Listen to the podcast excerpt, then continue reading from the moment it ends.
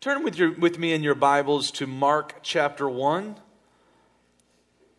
Also, mark Romans chapter 11, verse 29. We didn't quite get back to Romans 11 29 this morning in the first service, but I believe we'll get there today. Um, I'm excited about the story that I want to continue telling you today that we began last week. Mark chapter 1, verse 15. If you're there, say amen. This is Jesus speaking. He said, The time is fulfilled and the kingdom of God is at hand. Repent and believe in the gospel. I want you to note these words here. The time is fulfilled. Jesus came at a specific time. It wasn't random, it wasn't by accident, but there was a specific time that he came to the earth. And something was fulfilled. The time had to be fulfilled, and it was. We're going to talk about that more today. Romans chapter 11, verse 29, reading now from the New Living Translation. For God's gift, gifts, and his call can never be withdrawn. That's a wonderful scripture right there his gifts, and his call can never be withdrawn. I want to continue today in our series that we began last week, simply entitled The Story of Christmas. You see, what you may not realize is that the story of Christmas is not really a story about wise men and shepherds and, and a manger and, and all of these things that are wonderful. It's not about Christmas trees. It's not about Santa Claus. It's not about giving presents and meeting together with our families. That's not really what the Christmas story is. You see, the Christmas story is actually one massive love story. It's the story of a God who loved you and I and loved the children of Israel so much that he sent his son to this earth with the purpose, with the specific intent to die for us. It is a love story. We won't take a real long time today.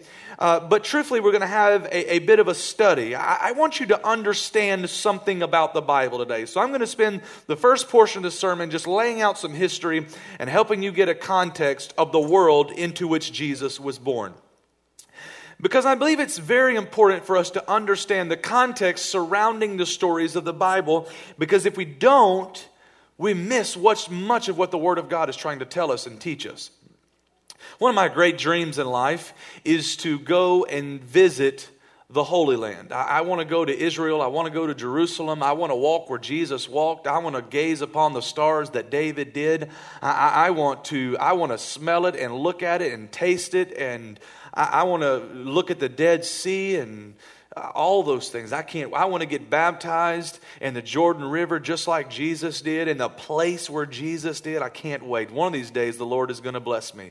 But until then, I'm just going to have to deal with my books and my Bible programs and, and a little bit of Google to understand the culture uh, that Jesus uh, lived in. But I believe it's so important to understand this, to understand the culture and the society and, and why he came uh, and, at that time. Next week, we have our Christmas program. The following week, I, I want to talk to you about the people to which Jesus came. But today, I want to talk to you about the time that he came, the time that was fulfilled. Here's a very important thought for you What would the world look like today if Jesus had never come? What would the world look like if Jesus had never come? You wouldn't recognize America and you wouldn't recognize yourself if Christ had never come. The Jesus that you know and love, if he had never visited here, if you had never said the sinner's prayer, if you had never stepped foot in a church service just like this, if you had never experienced his presence the way you have, you, you wouldn't recognize yourself and you wouldn't recognize the world because he changed everything.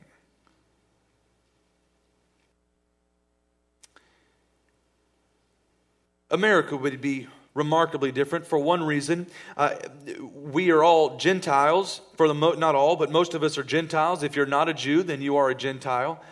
And, and, and, and, and, and because of that, many of us would not be practicing Judaism, But even those that were practicing Judaism, uh, we would be living in a sacrificial system, a system based off the sacrificing of the lamb.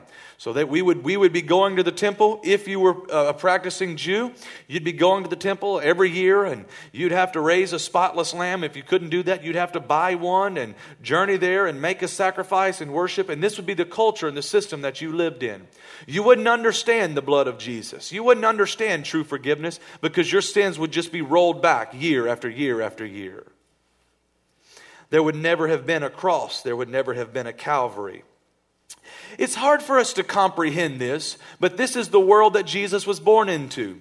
You see, you have to understand that the, the, when Jesus came, the Jews had been practicing uh, Judaism for thousands of years. They had been sacrificing and worshiping and praying for the Messiah that never seemed to come. It never seemed to happen. In fact, they had gone almost 430 years before Jesus came without ever hearing from God. From when Malachi stopped speaking, when he, when he declared his last words at the end of the Old Testament, to the birth of Jesus, to, into the New Testament, uh, there's about 430 years there where God is not speaking to the world. So now get a picture of this. You are praying for the Messiah. You are going through your sacrifices, but year after year after year, generation after generation after generation. People were born, lived their entire lives praying for a Messiah, and then died still waiting for the Messiah to return. Last week we talked about Zacharias and how Zacharias drew, the lot was cast and it fell on him. That, that one day it was going to be a once in a lifetime opportunity for him to go into the temple. Excuse me Something's not right. For him to go into the temple and pray at the altar of incense. And what he was specifically praying for was praying for Israel and praying for the Messiah to return. now, every day they did this for thousands of years, praying the same prayers. One of, one of the uh, priests would go in and pray this prayer. I don't know that Zacharias thought this, but I'm just going to tell you if it was me. and every day I've been watching this happen, and every day one of the priests has been going in to pray for the Messiah to return for thousands of years, and now it's my turn. I wonder if he was thinking like I would as he was making his journey towards the door of the temple. If he was thinking, is my prayer really going to do any good? I mean, think about it. Thousands have gone before me. Am I any better than those that when I go in and pray, suddenly God's going to answer my prayer? This is the world to which Jesus came. It was a world in desperate need of a Savior. It was a world in desperate need of the Messiah. It was a world in desperate need of something to change. You see, the Bible is huge and it spans a massive amount of time. And if we don't, uh, and sometimes we lose touch with the context and the, in the, in the chrono, chronological order in which things are happening. First of all, because uh, we preachers, starting with me, jump all around from the Old Testament to the New, backwards and forwards, and, and, and we don't really preach the Bible in chronological order. There's a lot of reasons for that. I am not remotely saying that it's wrong. Uh, we do our best to hear from God and to deliver to you the word that God has spoken into our spirit, but it doesn't typically fall in a chronological order, right? So that gets us all discombobulated with, with what's happening uh, as we look at the Bible, and we don't really know fully what's happening, when and where and how it worked. the second thing is, the Bible is not laid out in chronological order. The Bible is laid out in groups. The first group is the Pentateuch, which is the first five books of the Bible, the books of law. You may know it as the Torah. Uh, the second is the historical books, and then you go to the, to the poetical books. Then you go into the prophetic books. You've got the major prophets and the minor prophets. That concludes the Old Testament. You start the New Testament with the Gospels. Then you go to, to the book of Acts, which is another historical book. Then you go to the epistles, uh, the, uh, the, the uh, Pauline epistles, which is the letters of Paul. Then the general epistles, which is the letters of, of Peter and James, the book of Hebrews and things. And then you conclude with uh, the book of Revelations, which is another prophetic book. So these things are laid out by groups, not by chronological order. So sometimes it's good for us to stop and look at the timeline of what's happened in the context of Scripture. Can I take you through that really quickly? Okay. Some of you are like, I don't know, Pastor, I came to church, not school today. So. Uh, you may want to grab, if you're taking notes or something, and just maybe grab the back of an envelope and draw you a little timeline. And I'm just going to show you a couple of important dates so you can kind of get a picture of what's going on. Um, Jesus was born basically around 1 AD. Some historians say it was the year 6 BC, some say it was 1 AD, some say it was 3 AD. Uh, but bear with me here uh, their calendars were a little rough back then, and, and they did their dates a little differently than we do. So just bear with me. Let's say it was, he was born around the year 1 AD. Jesus is born 1 AD. 2,000 years before Jesus is Abraham, Father Abraham. There's 2,000 year span before, so there's Jesus at 1 AD and Abraham at 2000 BC. 2,000 years before Abraham is Adam. So now march with me here. You've got Adam. 2,000 years later, you have Abraham. 2,000 years later, you have Jesus. You notice some important events going on every 2,000 years? 2,000 years later, you have us. I believe is there's something noteworthy to be said that God is doing something in this generation. 2,000 years between each of these. Then you look back and you say, okay, from Abraham to Jesus was 2,000 years, and right in the middle, in about the year 1000 BC or so, is David. So from Abraham to David is a thousand years, and from David to Jesus is a thousand years. This is very important to note that, that there was a thousand years from David to Jesus. The reason this is important is because they had to, the, the, Messiah had to come through the bloodline of David. He had to be a descendant, a literal blood descendant of David. So they had to be able to track for 1,000 years the bloodline of David in order to know whether or not a person was truly the Messiah. So when Jesus came, he had to be from the lineage of David. Now, something different happens in the year 721 BC. 720, excuse me, 720 BC. Something terrible happens. You'll remember when we spoke about the harbingers a few weeks ago, how in 732 BC, the Assyrians came in, they breached the walls, they attacked the Israelites, they left a wake of devastation, and then they retreated. They came in, they destroyed, and then they left. That was 732 BC. And God gave an opportunity for Israel to return to Him. Israel did not return to Him. They didn't listen. In fact, they said, you'll remember the scripture, uh, our, our, the bricks have fallen, but we will rebuild with hewn stones. And you'll remember that scripture from Isaiah chapter 9. And so they didn't return to God. So in 720 BC, the Assyrians now, the same group of people, the same terrorists, the same army, they come back in and they take over now for good. And they, they invade and conquer and take into captivity Israel and all of their land. So now, for the first time in the history of the children of Israel, they are in captivity in their promised land. They have been conquered in their own land. This has never happened before. So the Assyrians ruled for about 150 years or so.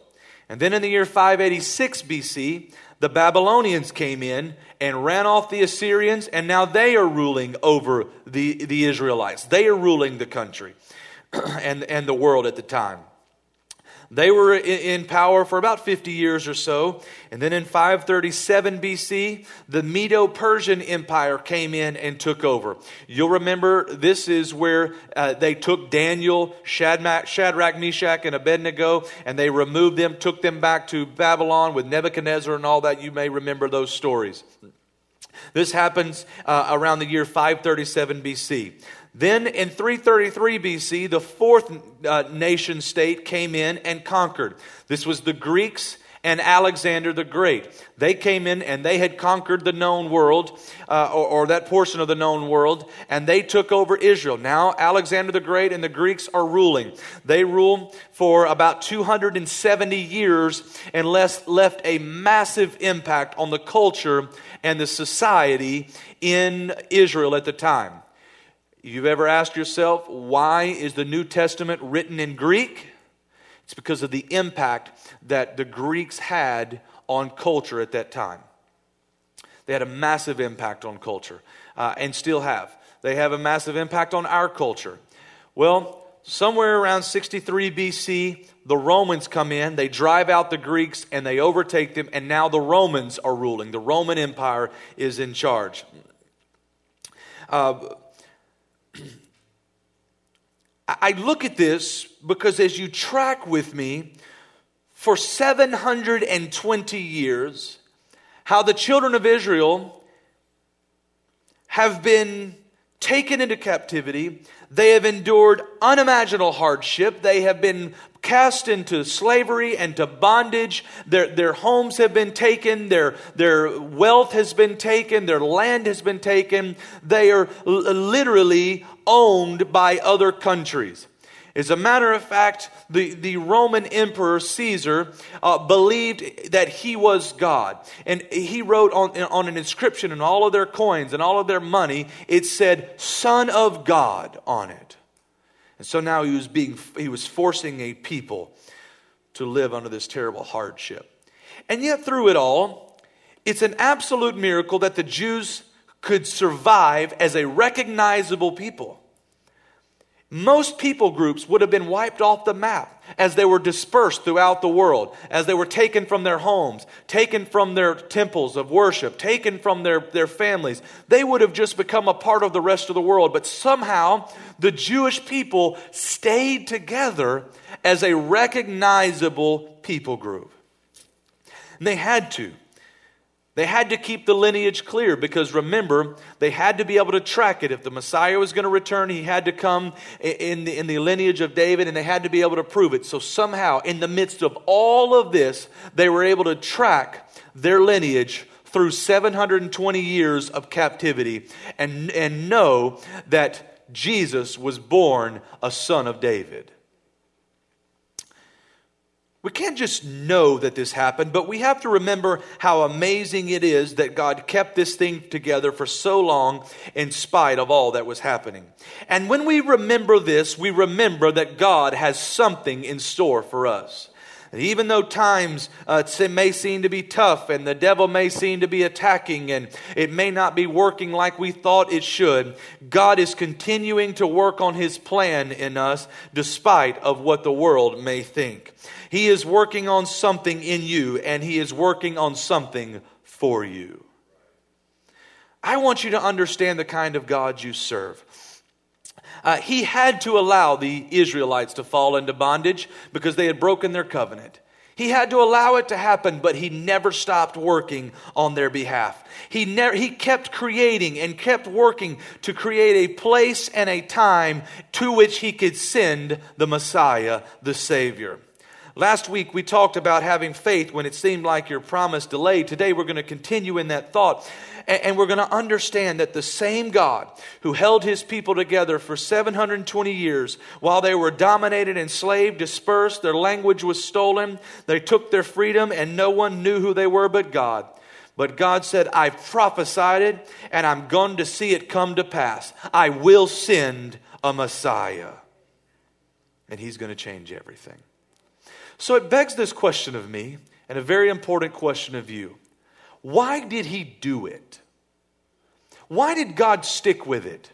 Why did God stay with the children of Israel? Why didn't He go a different direction? Why didn't He choose someone else? Why did He stay with the Israelites? After time and time and time again, they had rejected Him and they had turned away from Him. They had refused to return. Why is it that God stood with them? This is a very important question. I'm reminded of the story of Moses and Aaron as they are out with the children of Israel into the wilderness. They've come out of bondage in Egypt. They've come out of slavery. God has led them out of there through the plagues and through all these miracles that He's done. He's led them. They walked across the Red Sea on dry ground, turned around to see the sea crash in, drowning every one of the Egyptians, so much that dead bodies were washing up on the shore, is what the Bible literally says. Uh, what an amazing thing that happened. They're, they're sitting every day. They're eating manna, which is a bread that was came up from the ground, uh, that was supernaturally provided by God, and, and quail that, that, would just fall from the sky every morning. they're being supernaturally provided for. There's water. They had no water for two million people. God said, strike the rock, and out of the rock comes water, enough to, to water all of these people and all of their families and all of their livestock.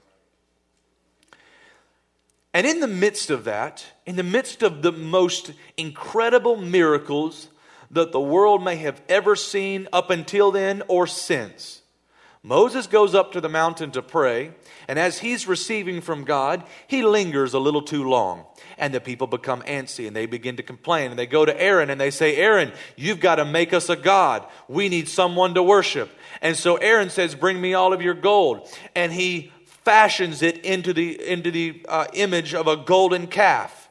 And he presents it to the people and he says, Worship the golden calf. This is now your God.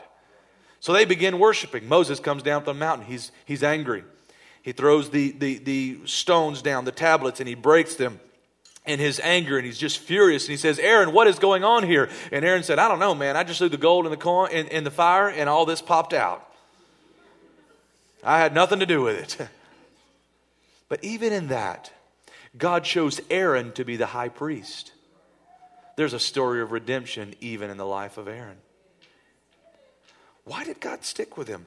Time and time again, he said prophet after prophet after prophet. He warned them, and yet he stuck with them. The answer is very simple. The answer is that God had cut covenant with Abraham. Covenant comes from our Hebrew word berith, berith, and it literally means to walk between or walk upon bloody, sacrificed flesh. Uh, this is an entire teaching in and of itself. I don't have time to go into it today, but I'm just going to take a couple of minutes to show you one thing about it, uh, and then and then we're going to close this morning. Ronnie, I'm going to get you to help me again uh, in this service. Hopefully, you guys can see over there. In, in uh, the Old Testament, they would do what was called cutting covenant.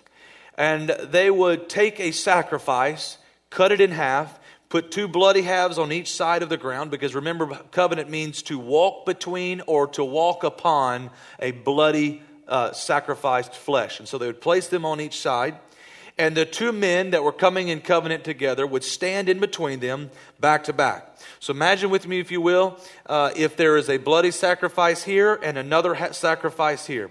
Ronnie and I are going to come into covenant together. And so what would happen was, as you were cutting covenant, each party would begin back to back and they would walk in a figure eight uh, motion around each of the sacrifices until they came back together. So Ronnie will begin walking. So they would walk in a figure eight motion, walking around the sacrifice. Then they would come across, go on, keep on going. Then they would walk around this side of the sacrifice. And when they came back together, notice now we're face to face. This is what God did with Abraham, Father Abraham. It's an incredible story of what he did when he cut covenant with Abraham on that wonderful and glorious day that, that, that did so much for you and I. I don't even have time to go into all of it. But, but the Bible, the, the, the as the Bible goes, uh, Abraham was put to sleep and literally Jesus Christ stood in for him and cut covenant on his behalf for what was to come in the future. It's an amazing story. Um, because Jesus, God knew what was coming. When he cut covenant with Abraham, it was a very serious thing. And he is looking into the face of Abraham, and Abraham is looking in the face of God, and they are cutting covenant together. What a day that must have been. Thank you, Ronnie. When they cut covenant together. Now, something interesting about this. In this particular sacrifice, God told Abraham, I want you to sacrifice five specific animals. Now, this is unique because typically uh, they only sacrifice one animal. They would typically sacrifice a lamb. That's why when Jesus uh, is, is known as the sacrificial lamb of God, because that's what they would typically sacrifice. But in this instance, they sacrificed five. Why did they sacrifice five? Our Jewish brethren, rabbis, tell us that these five animals were symbolic of something very important. These five animals that they walked between or walked upon were symbolic of the five nations that would bring Israel into captivity. Because here's what had happened God is not bound by time. And what that means is, first of all, He can do it whenever He wants, however He wants. But it means something even more important than that. It means that God is looking at time all in front of Him at the, at the same moment. And He can step into the future and then step into the past basically at the same time. He doesn't have to, he's not walking through life in chronological order like you and I are. So understand what is happening here. God said, years before, uh, 1300 uh, years or so before they would go into bondage, he's standing here facing Abraham and he says, I want you to make five sacrifices representing five countries that 1300 years from now they're going to put you in bondage and to captivity. But remember what covenant means. It means to walk upon or walk between uh, bloody flesh to walk upon means to take dominion over. So here's what God saw I'm cutting covenant with you, but I want you to know that even though these five nations are going to overtake you and try to and try to disperse you and and and wipe you out, I want you to know that even right now while I'm cutting this covenant with you, you are already as you walk upon them in an effort in not just a sign of covenant, but it's a sign of taking dominion over. You will will take dominion over these nations. Even though right now it, there will be a time when you'll be under captivity, you will literally take dominion over them. So as you are walking upon the bloody flesh, you are literally prophesying about your future, a future which God had already seen.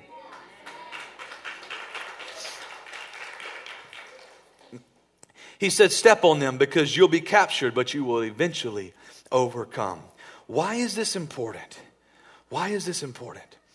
Because as God was looking into the eyes of Abraham, and Abraham, with all of the love and the genuineness of his heart, with all the faith that he could muster as, as, the, as one of the fathers of our faith, he was going to do everything he could to walk with God. And Abraham was an upright man. He did everything he could to raise his family that way.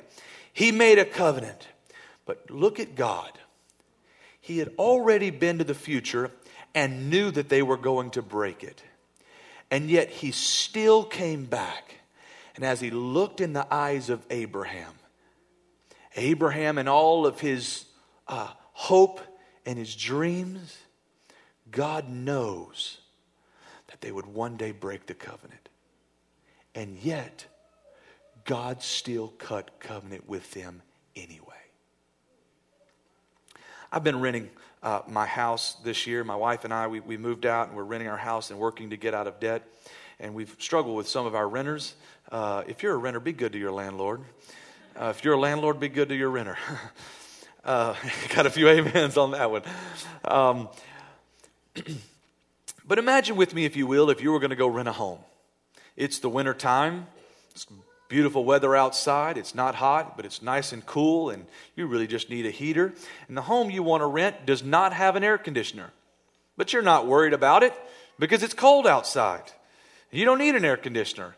So you, stip, uh, you make a stipulation in your contract that you know, you're aware that the landowner is not providing an air conditioner, and you're aware of that, and you're okay with it. And you sign the contract, and all is well.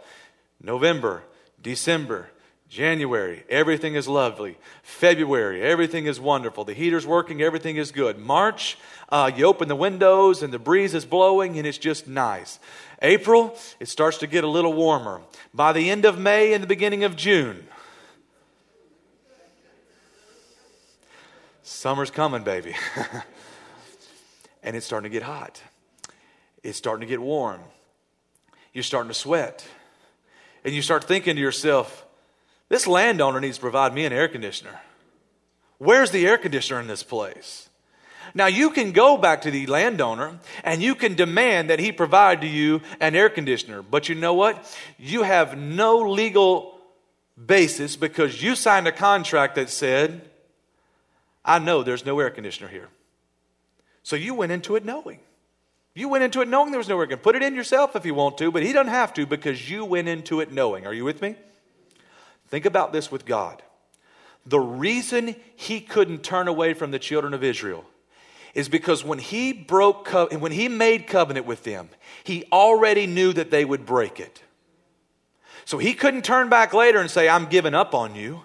He, he couldn't turn back later and say, Nope, I'm going to turn away from you, forget you, I'm going to find me another, I'm going to start this plan over. He couldn't do it because he knew what was going to happen going into it. So he said, I've got to stick with a plan. 720 years in captivity, 720 years when they're, when they're dispersing you and beating you down and hardship and struggles. Children of Israel, I love you so much that even when Abraham was there, I knew this was going to happen and I cut covenant with you anyway because that's how much you mean to me. That's the God that we serve. Romans, the scripture I read to you at the beginning of the service. I'm going to bring this back to you and I now because the same God that did that uh, for them wants to do it from us. Romans chapter 11, verse 29. For God's gifts and his call can never be withdrawn. Because you have to understand something about your life. When you came into covenant with Him, when you said that sinner's prayer, when you gave your heart and your life to Him, and you've got to know, He already saw you fall away. He already saw you fall short and mess up. He already saw you fall back into addiction. He already saw you fall back into pornography. He already saw you struggle with this and struggle with that. He already saw the hardship and the bad times. He already saw when you would uh, stop going to church and you would fall out of love with him. He already saw it, but he stood there and he made a covenant with you anyway. And here's what he said My gifts and my call can never be withdrawn because I went into the covenant already knowing it. You got to know something about your God. When you're in covenant with Him, he has committed everything at his disposal, disposal to making sure that his plan, his promise is completed in your life. He's committed to it. From the time you stood before him and said, Father, I give you my life. Be the Lord of my life. Be my Savior. Be my God. Forgive me my sins. I want to enter into covenant with you. From the time you said that, everything else he already knew it, and He entered into covenant with you anyway.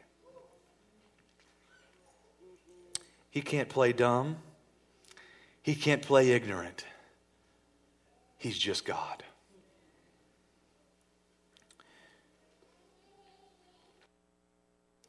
What has God said about your life?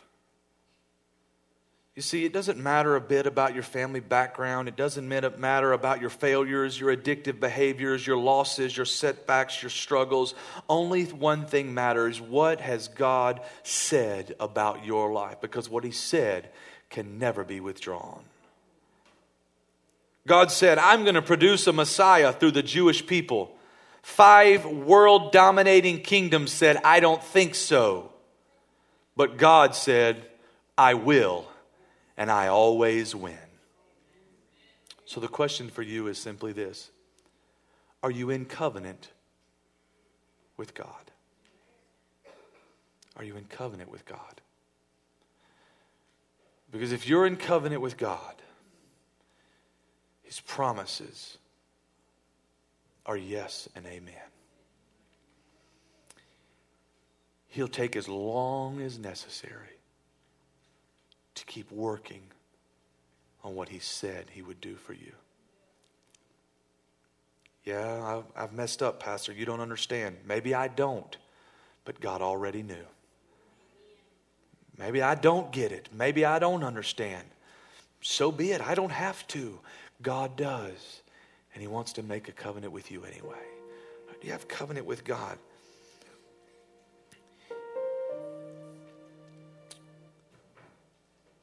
If you don't have a covenant with God, you need one. You need to get a covenant with Him today because when you do, all of the promises held within this Bible, they then become yours. They then are put into your life. They're yours. They're your promises. It's your word. It's what God said over your life when you're in covenant with Him. I'm coming to close today. If you've broken your covenant with God today, you need to know that He still loves you. So I want to read you one statement and then we're going to close. One final statement.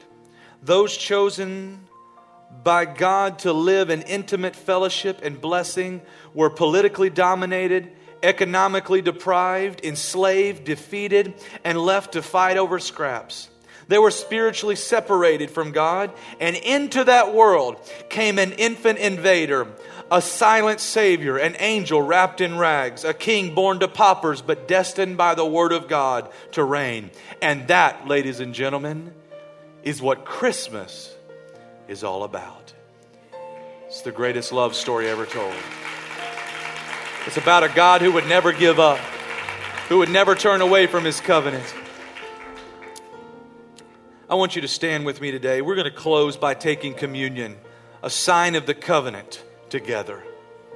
I want you to be in covenant with God.